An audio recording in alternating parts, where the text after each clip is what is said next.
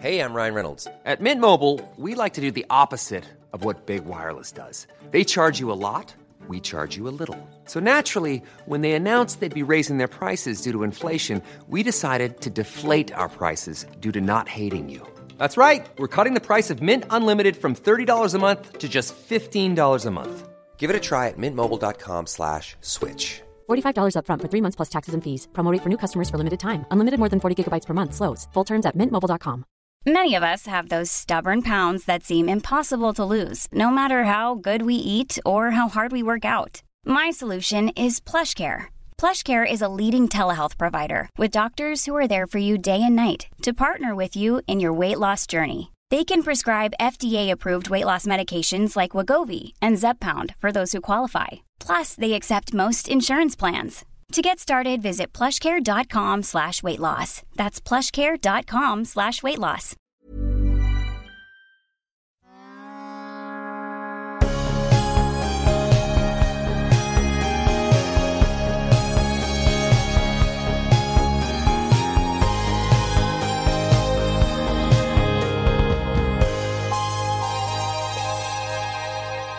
Välkommen till vår podcast Uppstickarna, där vi, Johanna Snickars och jag, Karin Bäcklund, möter framgångsrika kvinnliga tankeledare på väg upp och som sticker ut i samtal om bland annat karriär och kommunikation. Vi träffar framgångsrika kvinnor som genom kommunikation också gör skillnad. Vi pratar med såväl välkända men även mindre kända personer som agerar i det dolda men gör ett viktigt jobb. Vi vill lyfta dem för att inspirera fler och visa på goda förebilder inom branschen. Vi är väldigt nyfikna på hur de har tagit som dit de är idag också. Så vilka är då vi? Jag, Johanna Snickars, jobbar som kommunikationschef på Microsoft till vardags. Jag äh, återfinns på lite sådana listor som hundra och en supertalanger och superkommunikatörer. Jag har vunnit Stora kommunikatörspriset, utbildade äventyrare och ljudboksinläsare. Jag är Karin Bäcklund, digital strateg på kommunikationsbyrån Springtime. Jag är kursansvarig på Bergs, författare till en bok om sociala medier för styrelser. Också grundare av appen Kejsarsnittsguiden, bland annat. Dagens gäst då? Det är ingen mindre än Judith Wolst, som har jobbat med internet sedan tjugohundrafem och bloggat om digitalisering och kommunikation sedan tjugohundraåtta. Du föreläser om digital kommunikation och digitalisering och hjälper numera också företag med digital transformation. Du är också blivande författare till en bok som släpps i höst. Välkommen, vi är väldigt glada att ha dig här. Tack snälla. Om du då ska få berätta om dig själv i ett par meningar, vad säger du då? Mm. Blandning av smålänning, Kungsholmsbo, nörd, duktig flicka och rebell, tror jag. Fick till mm, mig. Ja, en liten påse där. Hur kom du dit du är idag då? Gud, det där är ju jättesvårt. Jag tror att jag är uppvuxen i Småland, alltså liksom på landet. Och kände nog aldrig riktigt att jag passade in där faktiskt. Och lärde mig nog att acceptera att det är okej att göra annorlunda. Så jag tror att det är nog någonting som jag liksom alltid har gjort per automatik. Att om man ska gå höger så kanske jag går vänster. Och har befunnit mig i ganska traditionella branscher delvis. Och där jag liksom kanske har gjort, ja, men valt en annan väg. Inte tyckt att det var så läskigt. Jobbat liksom som konsult bland massa gubbar i slips och sådär. Och ja, tyckte att det var lite kul kanske att våga pusha gränser och sådär. Så det är väl delvis det. Och sen är jag nog en typisk entreprenörspersonlighet som tycker att det är väldigt, väldigt kul att jobba och ha projekt och trivs som bäst när jag har lite för mycket att göra. På gott och ont såklart. Det är ju inte så alltid positivt. Mm. Det sker alltid på bekostnad av någonting. Mm. Mm. Du släpper på balansen då? Jag har gjort det jättemycket. Jag har ju haft ett väldigt obalanserat liv till stor del av mitt liv. Nu har jag ju familj och sådär och en dotter. Så att nu är jag ju mycket, mycket bättre. Men jag trivs när jag har obalans, tyvärr. Mm. Så det är någonting som jag har fått jobba aktivt på och hitta någon vi, form av lugn. Vi har pratat lite om det här med work-life balance med tidigare gäster också. Mm. Att det är många som väljer att inte ha just den här totala balansen. Ja. Eller i alla fall inte den klassiska balansen. Exakt. Som man det kanske är din om. Balans. Jo, men jag tror att om man har lyxen att få jobba med någonting som man tycker är väldigt kul, så får man ju också väldigt många behov tillfredsställda. Man mm. får liksom det som man vanligtvis får av vänner, får man på jobbet inbakat, och man får utmaningar och man får energi och man får det ena och det andra. Mm. Sen vill man ju behålla det andra också, så att det, faran är ju att man lägger lite för mycket tid på mm, det kanske. Vad är det som blir mest lidande i ditt liv då? Oj, det beror på vilken period vi pratar om. Mm. Nu är jag ju då ovanligt balanserad just mm. nu när vi ses. Och det här ja. året har jag varit det. Mm. Så att eh, nu börjar jag lära mig. Ja, mm. Skönt. Mm. Aldrig ja. för sent. Har du hela tiden vetat vad du skulle bli när du blev stor? Nej, det har jag inte. På högstadiet var jag extremt intresserad av miljöfrågor. Jag var någonting som kallas för miljöambassadör på högstadiet. Där man liksom läste massa rapporter, läste massa forskningsrapporter redan då. Det är helt sjukt om hur isarna smälter och Aralsjöns liksom läge. Och vi gick ut och knackade dörr och skulle få Ica att sluta sälja bananer. Ja, men det var crazy. Så jag blev väldigt, väldigt insatt i miljöfrågor väldigt tidigt och fick en ganska dystopisk bild av det där. Och tänkte väl ganska tidigt att oj, det är kört för mänskligheten. Så. Sen så kände jag väl att det blev lite för tungt någonstans. Så att det, jag la det på hyllan faktiskt. Men jag har alltid liksom gillat naturvetenskap, den typen av liksom, yrken, pluggar natur på gymnasiet. Men sen tror jag att jag ett tag där ville kombinera entreprenörskap och miljö. Men sen kände jag att jag pallar faktiskt inte läsa mig i miljö. Det här är för tungt område. Så att jag blev ekonom istället. uh, och där någonstans så blev det liksom en, ett, en annan väg istället. Ja, verkligen. Det var ett rejält byte då. Ja. ja. Var kom kommunikationen in? Den kom egentligen inte alls från början. Utan mitt första jobb var för en eh, entreprenör, Johan Staffan Holstein. Vi vet kanske vissa vilka det är, vem det är. Mm. Eh, och då var det fokus på internet och eh, startups och sådär. Sen har jag liksom glidit mer mot kommunikation. Jag började jobba tidigt med e-handel, så det är mer försäljning men också kommunikation. Och sen så tjugohundranio var det väl. Började jag jobba på Halvarsson och Halvarsson som är en kommunikationsbyrå. Så det var väl först då som jag liksom renodlat jobbade med kommunikation. Mm. Och sen började jag blogga ganska tidigt och liksom började skriva om sådana här saker. Så att det har kommit. Men du bloggar inte fortfarande va? Nej! Man kan beskriva mitt liv att typ sex sju år så var jag väldigt, eh, gjorde jag väldigt mycket väsen av mig. Jag bloggade, jag twittrade och mm. föreläste och sådär. Sen kom sex år där jag höll, höll tyst. Mm. Där jag bara byggde bolag och liksom var entreprenör och ville inte. Eh, jag ville liksom göra saker, jag ville inte alls prata. Liksom två delar. Och nu är jag tillbaka in i pratstadiet sakta men säkert igen. Mm. Trivs det bättre där? Nej, jag tycker att alltså, det är lite... Jag gillar mixen. Jag tyckte det var jätte, jättespännande att blogga om internet när jag själv lärde mig om det. Jag utforskade väldigt mycket och det var ju så jag mm. träffade dig, Karin, mm. på de här minglarna. Mm. Eh, och det var ju så man gjorde. De, för många hade ju sina bloggar och vi lärde oss av varandra mm. och vi ja, sådär, experimenterade. Eh, men sen så tror jag att jag tjugoelva tjugotio där någonstans kände att jag blev trött på mig själv. Jag var, kände att jag hade blivit en sån här snackare. Mm. Och jag ville inte prata bara, utan jag ville göra. Och då liksom, tog jag en sån här helomvändning och bara, nej, nu ska jag bli entreprenör, nu ska jag bygga bolag, nu ska jag anställa, nu ska jag ja, gå in i den fasen. Mm. Så.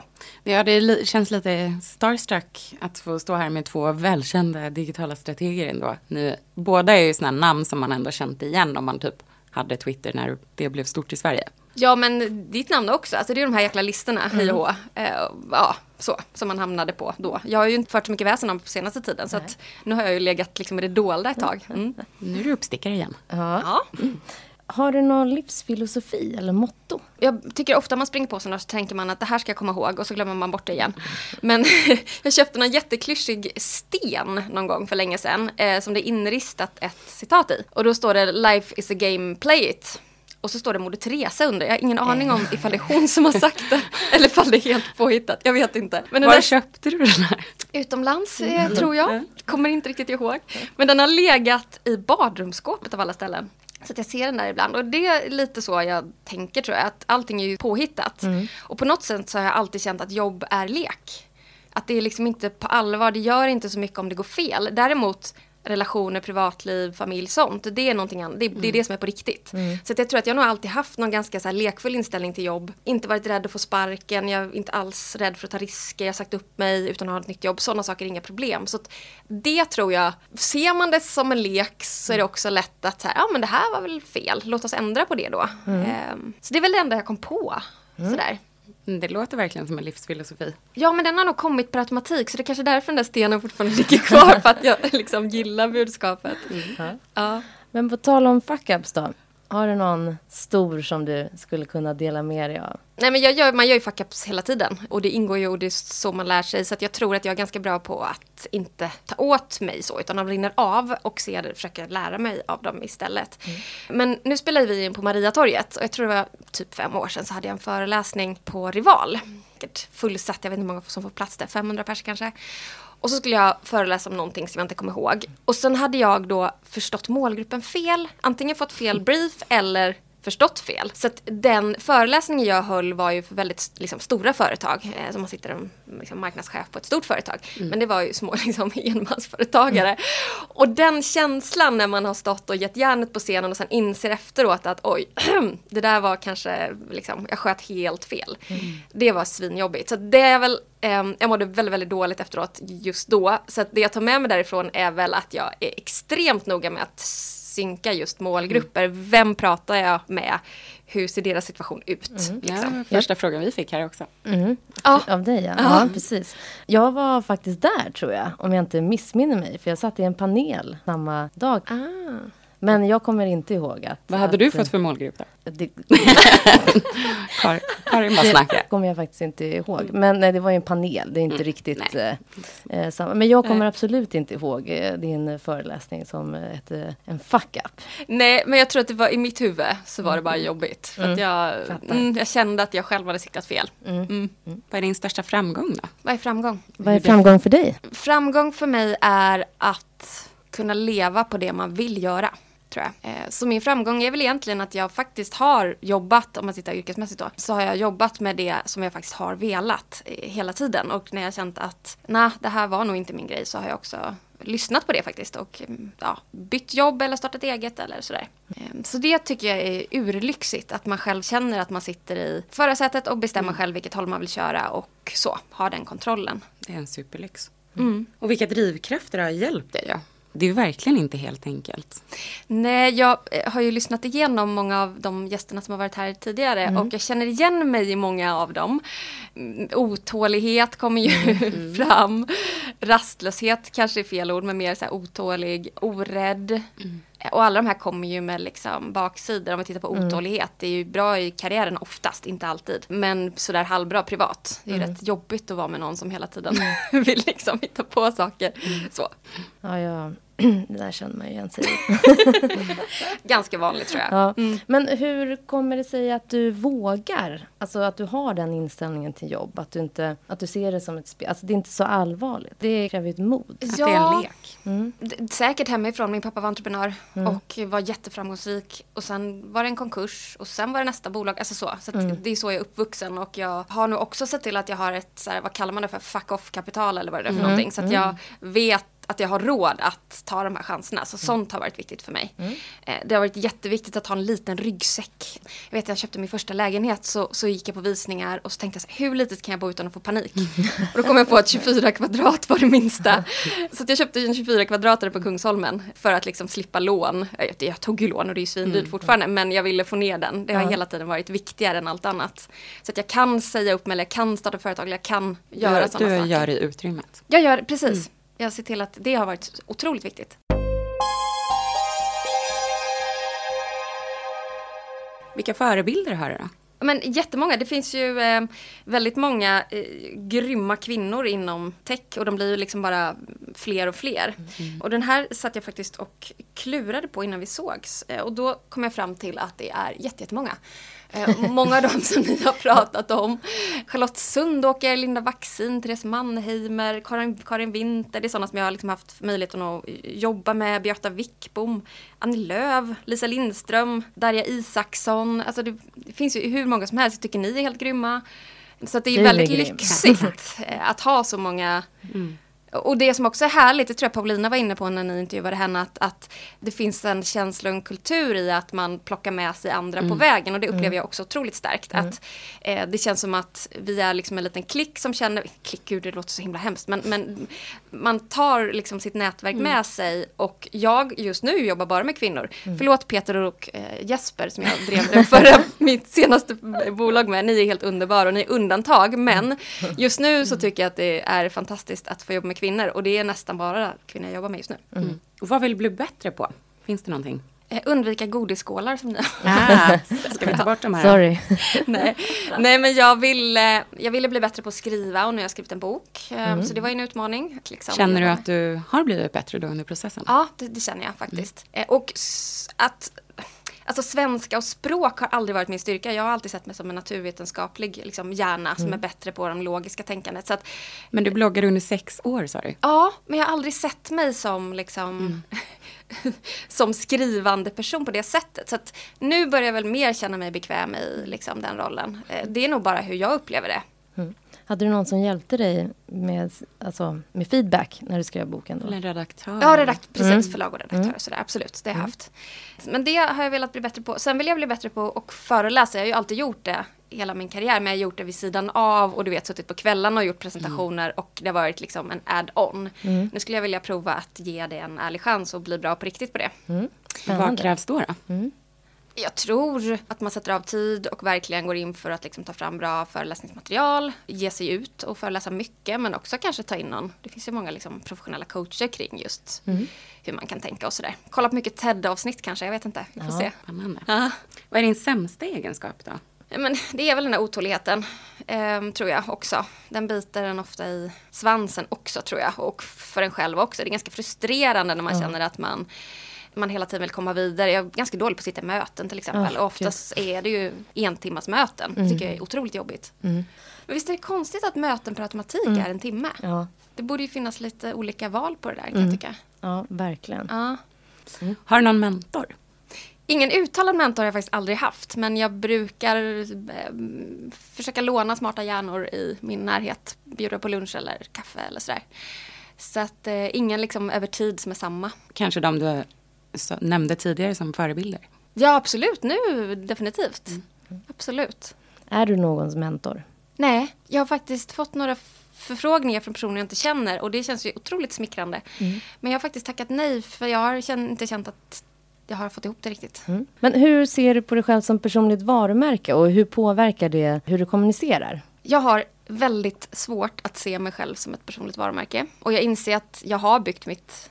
varumärke genom att blogga och twittra och sådär, framförallt då bakåt i tiden. Men jag tycker att det är väldigt svårt att definiera mig själv som det. Jag har liksom svårt att sätta mig själv på någon så här pedestal. Och jag tror att när jag föreläser så försöker jag alltid göra de digitala frågorna liksom så mänskliga jag bara kan. Att lyfta ner det från liksom det här ogreppbara till någonting som liksom alla kan. Jag går inte runt och känner att jag liksom är ett varumärke. Nej, gör ni det?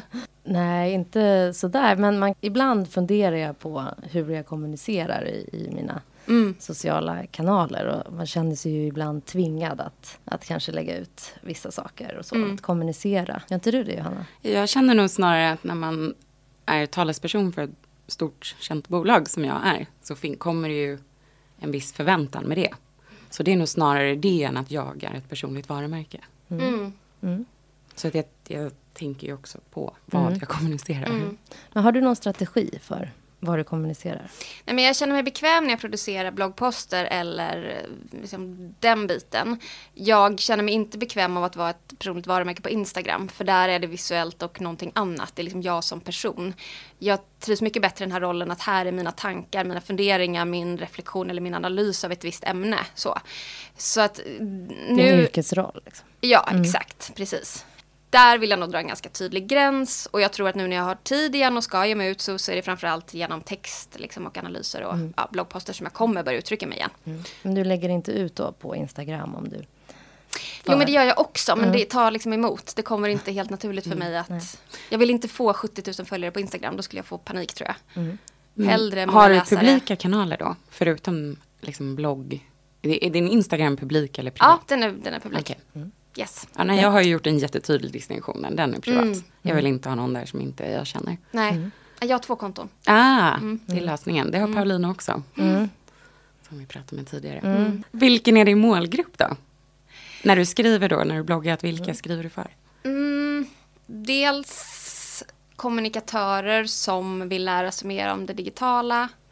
har också varierat lite över tid. I början så var det väldigt mycket nördbloggposter som mer var liksom ett samtal där man kommenterade på varandras bloggposter och testade olika saker och sådär. Men sen övergick det väl mer att jag skrev om sociala medier för kommunikatörer, liksom, marknadsförare, e-handlare, tio tips för e-handlare, hej och hej och, mm. och sådär. Mm. Den typen av, av poster. Och det är fortfarande målgruppen då, kommunikatörer eller? Ja, jag har två målgrupper egentligen. Eh, när jag är ute och föreläser nu så är jag ofta ett vanligt tema, det är effektiv digital kommunikation. Hur ska man kommunicera för att nå ut idag? Men ett annat spår är också liksom rent liksom tekniska trender. Sju tekniska trender, A I, blockchain, vad är det här för någonting och hur det påverkar det affären? Mm. Så att det är ju eh, två liksom separata, lite skilda spår sådär. Men mycket fortfarande marknadsfokus. Mm. Mm. Målgruppen för din bok då? Den heter ju Digital panik, den här boken. Mm. Eh, men det är inte för så... alla. Ja, precis för alla. Verkligen så. Det är inte så att jag menar att, att vi ska få panik av det digitala. Men jag upplever att många känner en liksom, rädsla och förvirring kring, kring det. Så den diskuterar kring, okej, okay, vi... För tio år sedan, Karin, så mm. stod ju vi och pratade om hur fantastiskt och yep. hur liksom, de sociala medierna skulle demokratisera ordet och världen skulle bara bli bättre. Och sen idag så står vi här när vi ser filterbubblor och trollar mer. Vi ser att barn får minskad empati när de sitter framför sina skärmar. Mm. Ja, en massa problem. Mm. Så att det man kan konstatera är att digitaliseringen är väldigt mycket en paradox. Den är både och. Så. Och då tror jag att det är bra att man är medveten om baksidorna så att man också kan ta.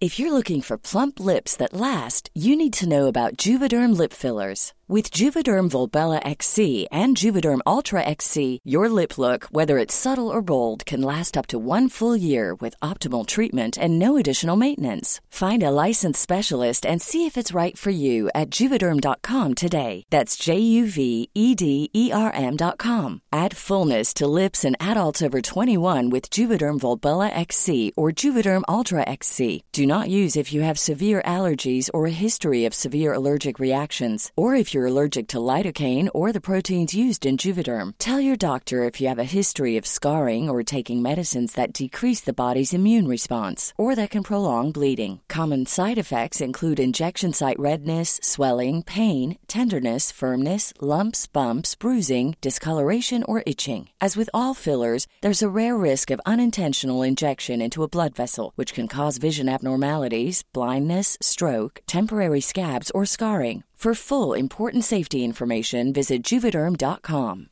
You should celebrate yourself every day, but some days you should celebrate with jewelry. Whether you want to commemorate an unforgettable moment or just bring some added sparkle to your collection, Blue Nile can offer you expert guidance and a wide assortment of jewelry of the highest quality at the best price. Go to Blue Nile dot com today and experience the ease and convenience of shopping Blue Nile, the original online jeweler since nineteen ninety-nine. That's Blue Nile dot com. Blue Nile dot com. Hey, I'm Ryan Reynolds. Recently, I asked Mint Mobile's legal team if big wireless companies are allowed to raise prices due to inflation. They said yes. And then when I asked if raising prices technically violates those onerous two-year contracts, they said, what the f*** are you talking about, you insane Hollywood ass f- So to recap, we're cutting the price of Mint Unlimited from thirty dollars a month to just fifteen dollars a month. Give it a try at mintmobile.com slash switch. forty-five dollars up front for three months plus taxes and fees. Promo rate for new customers for limited time. Unlimited more than forty gigabytes per month. Slows full terms at mint mobile dot com. En bättre kontroll själv. Så att tanken med boken är att informera och liksom göra målgruppen mer upplyst kring det här är digitaliseringen. Och så här funkar det. Mm. Och sen också, hur gör vi då för att må bra? Både som personer men också kunna navigera i samhället där det finns en hel del hinder nu med falska nyheter och såna här mm. saker. Mm. Hur gör du själv för att må bra då, om man, om man ser till skärmtiden och ditt barn till exempel? Vad har du för tankar kring det? Ja, hon är sju år eller sex och ett halvt så hon har ju inte fått en egen mobil än. Så att det har ju varit ganska lätt att säga att idag är det skärmförbud, liksom imorgon har vi skärmtid, du får en kvart här och sådär. Mm. Så att jag har ju inte riktigt behövt, behövt sätta de gränserna för min dotter än. Men för mig själv så blev det väldigt tydligt när jag skrev den här boken som ett väldigt, liksom, jag hade ett väldigt behov av att sitta väldigt fokuserat och skriva, vilket man inte har när man är konsult eller vd eller mm. entreprenör sådär. Då var det jätteviktigt för mig att ta bort notifications, sätta begränsningar för mig själv, hur ofta jag fick gå in på olika kanaler och sådär. Mm. Så att det var då jag ren, liksom, gjorde en rensning själv och lite tog kontroll över vilka appar vill jag använda, hur vill jag att li- mitt liv ska se ut och sådär. Mm. Rekommenderar du digitala detox? Nå, kanske funktion. In, ja, eh, eller framförallt ta bort väldigt mycket notifications. Eh, för du liksom mm. dras till... Ja, och jobbar mycket mer. Jag har börjat jobba väldigt mycket tidsbegränsade arbetspass. Nej, Pomodoro-metoden heter den jag använder. Att man kör tjugofem minuter fokus och sådär. Jag tror det var femton. Eller det kan man kanske justera själv. Man kan själv. Nog justera det. Mm. Jag tror att original är tjugofem, men man mm. kan nog välja lite själv. Mm. Hur gör ni själva? Jobbar ni liksom... Har ni upplevt ni att det är problematiskt med pingandet? Ja. Jag var väldigt duktig förut, hade jag som princip eh, ganska länge ändå att lägga ner alla, inga skärmar efter tjugoett. Eh, sen jobbar jag ju ibland eh, efter det och mot U S A och sånt. Så det, det, men det fungerade ganska, ganska bra ganska länge och just den här tiden man behöver för att koppla ner innan man ska sova utan skärmar var väldigt bra för mig. Mm. Så det ska jag nog försöka plocka upp igen som mm. sån här sommarlovslöfte. Mm. Jag har sömnproblem nästan hela mitt liv. Så jag har sen gammalt, jag har liksom ingen tv i sovrummet. Och jag håller liksom inte på med min mobil i, i sängen. Så det eh, gör inte jag. Men jag har väl upplevt att jag har suttit med mobilen lite för mycket. Men så har jag den här appen Moment nu, heter den. Mm. Mm. Då tycker jag ändå att den visar på att jag inte använder så mycket. Men, men jag är ju också rätt n- noga med... Att inte sitta med mobilen när jag är med min son till exempel.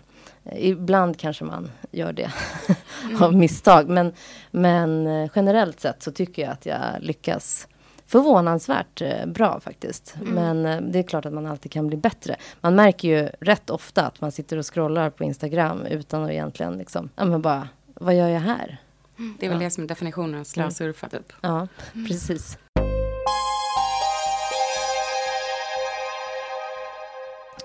Du har ju också jobbat en del med politik. Hur mm. är det? Och är det någonting du vill göra mer av framöver? Ja, vi startade upp en kommunikationsbyrå tjugotretton i slutet. Jag och mina två medgrundare Jesper och Peter. Och då var ett politiskt parti våran första kund. Mm. Och i politiken går det ju väldigt, väldigt snabbt. Mm. Så vi byggde upp organisationen utifrån den här liksom snabbheten. Så vi anställde... personer, många från Hyper Island eh, som hade, liksom, kunde göra lite allt möjligt. Vi hade Jonathan som kunde programmera, både från fronten och backen, men också kunde vissa visuella saker. Boris kunde fota, filma, klippa film. Han kunde också göra frontend och design. Så att vi hade liksom små bläckfiskar som kunde liksom, mm. ta emot nästan alla typer av bollar. Och då mm. kunde det gå väldigt, väldigt fort. Och det var otroligt, eh, otroligt roligt. Och det är ju det politiska spelet, att det går väldigt, väldigt fort. Så att, och jag gillar det, när det är tempo. Eh, när man inte sitter och liksom planerar en kampanj som ska ligga väldigt långt fram i tiden. Och det ska vara, liksom, utan det ska vara snabbt istället och lyhört. Otroligt, otroligt roligt. Så den typen av jobb dras jag till. Mm. Så och, ni byggde byrån ut efter deras behov i verksamheten? Ja, väldigt mycket. Vi hade då det här politiska partiet som var en stor kund under en väldigt kort period, men vi hade också en annan kund som ville ha det här snabbfotade. Så det var två kunder och sen fick vi en tredje som också var så. Så då satt vi med, ganska snabbt blev en ganska stor stort gäng, åtta, nio, tio personer var vi väl efter ett år tror jag. Och då hade vi den här liksom, flexibiliteten i organisationen. Sen fick vi in en stor kund som hade jättelångsamma liksom, ledtider. Då blev det ju en liten krasch där. Då kändes det som att om, det här var kanske inte riktigt så den bästa matchen. Mm. Mm. Så vad hände då? Nej, men vi, fick vi, ni justera igen? Nej, no, no, det hade vi kunnat göra. Vi drev byrån i nästan fyra år. Men vi hade två helt magiska år där det var väldigt snabbfotat. Vi jobbade digitalt, vi jobbade datadrivet, flexibelt. Och sen fick vi in flera stora kunder och då satt vi i möten med reklambyråer och mediebyråer så, mm. byråer och sådär. Och då blev det liksom tråkigt, då blev det mer möten än att göra. Mm. Sen var det väldigt trevliga kunder och väldigt bra kunder. Men just det sättet passade inte oss. Så vi valde faktiskt att avveckla byrån trots att det gick jättebra ekonomiskt. Mm. Just för att vi kände att det inte var så roligt längre. Mm. Och så ville vi olika saker, jag och Peter och Jesper, eh, vilket är jättesynd för jag hade älskat att jobba med dem idag, men vi ville göra liksom helt olika saker. Mm. Så att då kör vi själva nu. Mm. Utan varandra. Sluta på topp. Mm. Mm. Vad vill du göra i framtiden då? Vad är framtid? Vad gör du om ett år? Tre? Fem? Tio? Välj. Ett, tre och fem år så tror jag att jag gör ganska lever väl ganska likt som jag gör nu. Ehm, kommer nog inte ha anställda under de här åren, närmaste åren. Ehm, inte vara chef, utan mer liksom ha ett flexibelt arbetssätt. Jag kombinerar konsultandet att göra saker på riktigt med att prata, föreläsa, kanske mm. skriva lite mer, vi får se. Och mitt mål är att jag ska fortsätta ha någon form av balans i livet och också faktiskt ta mig tid att träna. Ehm, inte liksom jobba varje kväll, utan ja, ni vet. Är det det som mm. brukar ryka först? Träning och vänner tror jag tyvärr ryker. Mm. Ehm, så det vill jag inte att det ska ryka, utan nu ska jag testa att hitta någon form av balans istället. Om tio år då? Sen tror jag att jag är lite sugen på att bo i Kina också. Mm. Så att jag vet inte om jag bor i Kina om tio år eller om jag gör det innan. Jag vet inte, men det skulle vara kul. Spännande. Vad ska du göra där då? Jag är ju tillsammans och har barn med en halvkines. Mm. Hans mamma är från Hongkong så han pratar flytande kinesiska. Aj, aj, aj. Och han har fyrtio kusiner i Hongkong och jag har aldrig varit där med honom. Så att vi kan ju börja med att åka dit. Men jag mm. tror att jag skulle vilja bo i Hongkong, Shenzhen-området liksom. För att det är väldigt spännande ur ett entreprenörsperspektiv och digitalt mm. och sådär. Så att mm. känna på pulsen. Silicon Valley är inte så sugen på, utan mer kanske Kina. Mm. Men jag vet inte när, det är här jag som vill. Jag har inte sålt in det på min sambo än, så att man lyssnar på det här avsnittet. Spännande. Ja. Hur vill du se tillbaka på ditt liv då? När du är gammal. Nej, men det, de, de säger väl det. Ingen på dödsbädden eh, önskar att de jobbade mer. Mm. Så att, eh, det vill jag ju faktiskt inte. Jag vill hitta eh, balans, tid över till det som faktiskt betyder saker på riktigt. Och det är ju ofta relationer, familj. Och så vill jag nog känna att jag faktiskt testade det jag verkligen ville göra. Jag vill inte känna att jag ligger där och bara, åh, det var synd att jag inte provade det här. Hur mm. det var. Att jag inte åkte till Hongkong. Precis! Men kinesiska är så fruktansvärt svårt att lära sig. Så att det är väl det största hindret. Det är helt omöjligt. Ja. Min dotter pratar, men jag förstår ingenting. Nej. Men kul att din dotter pratar. Mm. Då snackar hon hemlisar med... Hon och eh, Alex, ja. Mm. Definitivt. Jag förstår ingenting. Finns det någonting du ska börja med eller sluta med? Mm. Jag ska sluta med eh, gå in på Instagram, liksom det här impulsen, så fort man är, ut, liksom, är mm. uttråkad. Att mm. vi triggas ju gärna av en känsla i kroppen och det blir ofta att man öppnar en viss app för någonting. Så det ska jag försöka dra ner på för att man blir bara, ja, det är onödigt. Jag ska börja med att pensionsspara tror jag kom fram till. Ja, men det är ju smart. Ja, jag närmar mig ju fyrtio. Nej, det gör jag inte, trettiosex. Men jag känner så här att nu börjar man närma sig vuxen på riktigt. Mm. Så sådana saker. Ta hand ja, om, du, om du har haft en buffert, som du säger, en, en ryggsäck tidigare. Mm. Då blir det pensionsryggsäcken nu då? Kanske. Sen tror inte jag att pensionssystemet i och för sig kommer eh, att vara speciellt välfungerande när jag går i pension. Jag tror snarare att saker har vänts upp och ner ett gäng gånger. Så att frågan är om jag kommer pensionsspara på det traditionella sättet mm. eller om jag kommer hitta en egen alternativ form. Det vet jag inte. Mm. Men tänka, tänka på ålderdomen kanske man ska göra. Ja. På tal om vad man vill se tillbaka som när man är gammal. Mm. Precis. Vår förra gäst, Sofie Lindblom, har skickat med sig en fråga till dig. Och nu ska jag se om jag kan formulera mm. den här på rätt sätt. Hon gillar inte riktigt ordet digitalt. Det är ofta att man ska lösa saker och göra saker digitalt bara för att. Och då undrar hon... När du jobbar med digital transformation, har du någon process för att ta reda på liksom, vad det är man transformerar från och till? Att det verkligen uppfyller det syfte som man tänker. Alltså att man inte digitaliserar bara för att. Ja, alltså jag upplever väl att eh, man behöver ofta sätta rubriken eller liksom temat för dagen digitalt. Men sen när man väl har satt igång en sån process eh, så lämnar man ofta per automatik det digitala och ger sig ganska snabbt in på kundbehov och liksom genom att bara... Ja, det är ofta ingången, ofta det som säljer. Det är ofta det som gör att jag får liksom en underskriven offert och ett, ett uppdrag. Men sen leder vi ju, jag håller med henne där, att, mm. att man leder ju ofta in det på någonting annat. Men det är ju fortfarande svårt, tycker jag, att sälja in någonting utan en digital twist. Eller då har man inte av sig till mig. Mm. Mm. Så det är fortfarande liksom viktigt att börja där på något vis. Mm. Jag får ofta frågan varför, hur länge jag ska vara digital strateg. Mm. Ja. Och du har också den frågan. Ja, och jag tror att det kommer behövas. Ja, mm. jag håller med. Mm. Och vår nästa gäst är Elsa Bernadotte, entreprenör bakom Karma. Har du någon fråga vi kan skicka med till henne? Ja, men hon har ju ett jättespännande förflutet. Hon har jobbat med, med liksom, ett väldigt lyxigt varumärke. Mm. Så. Mm. Chanel, får man säga det? Mm. Ja. Så jag undrar vad definitionen av lyx är för henne idag. För hon jobbar ju med någonting helt annat idag. Mm. Bra fråga. Den tar vi med oss. Stort tack Judith för att du har gästat vår podcast och för att du har berättat om dina tankar kring karriär och kommunikation. Det har varit, det har varit jättekul att höra hur du har tagit dig dit du är idag. Tack! Till dig som lyssnar, glöm inte att prenumerera på podden och ge oss gärna ett betyg eller en rekommendation. Du hittar oss även på Facebook och Instagram och hör gärna av dig med frågor eller önskegäster du skulle vilja höra i podden. Tack för oss och stort tack till Soundtelling för studioteknik och Jesper Salem för jingeln. Tack! Yay!